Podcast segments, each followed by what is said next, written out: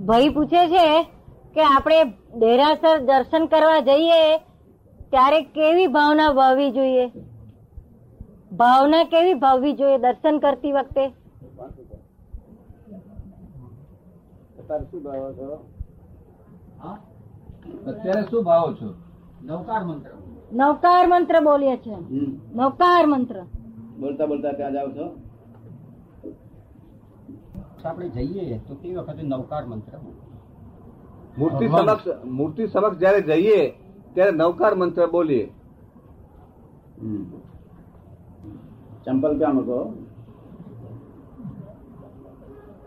દેરાસરની બહાર. દેરાસરની બહાર.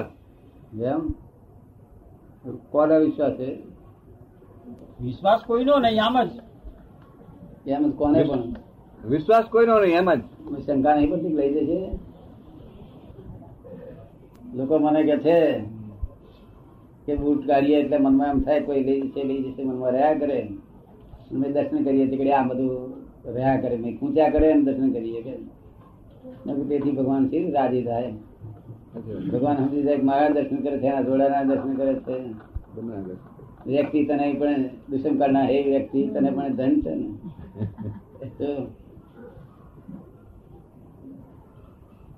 તો ચોથા આરામ જોડો બોલ કોઈ લઈ જ ના જાય ને.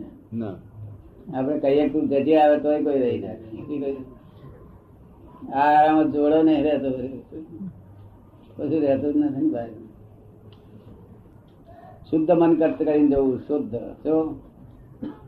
મન શુદ્ધ ભાવથી જો. જે થવાનું હોય તે થાય.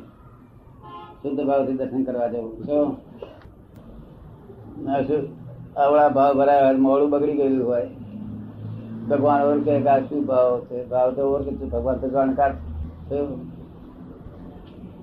ત્યાં તો આપણો હેડ ઓફિસર હોય ને ત્યાં મળવા જવું પડે તે સાચું મોડું જઈને લઈને ના દેવાય ત્યાં તો મોડું સારું હોય ને તારે પેલો કામ કરે નહીં તો કે ચીડાય વળતો શું કાય ત્યારે આપણું મોડું એવું જોયું શું થાય?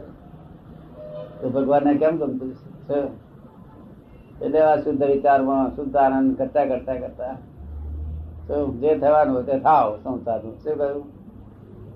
પહેલું જ છે ને, શું થવાનું? પાંચમા આરામે આવડો મોટો દંડ તો હોય જ નહીં ને. પાંચમા આરામ એટલે ઓછો દંડ છે. આ તો લોકો એમાં શું ખરી કાઢ્યું? શું કહ્યું?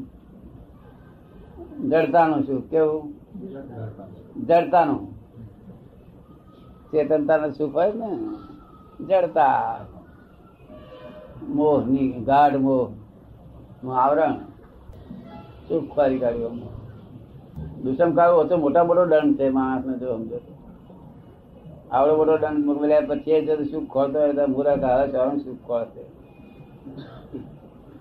એકવીસ હજાર પછી તો ભગવાનનું દેહાસ ને જડે શાસ્ત્ર ને જડે કશું જશે નહીં. બધું માટે સમજી લે ડાયો થઈ જાય ને કઈ હજુ કઈ ડાયો થાય ને પોંચરો થઈ જાય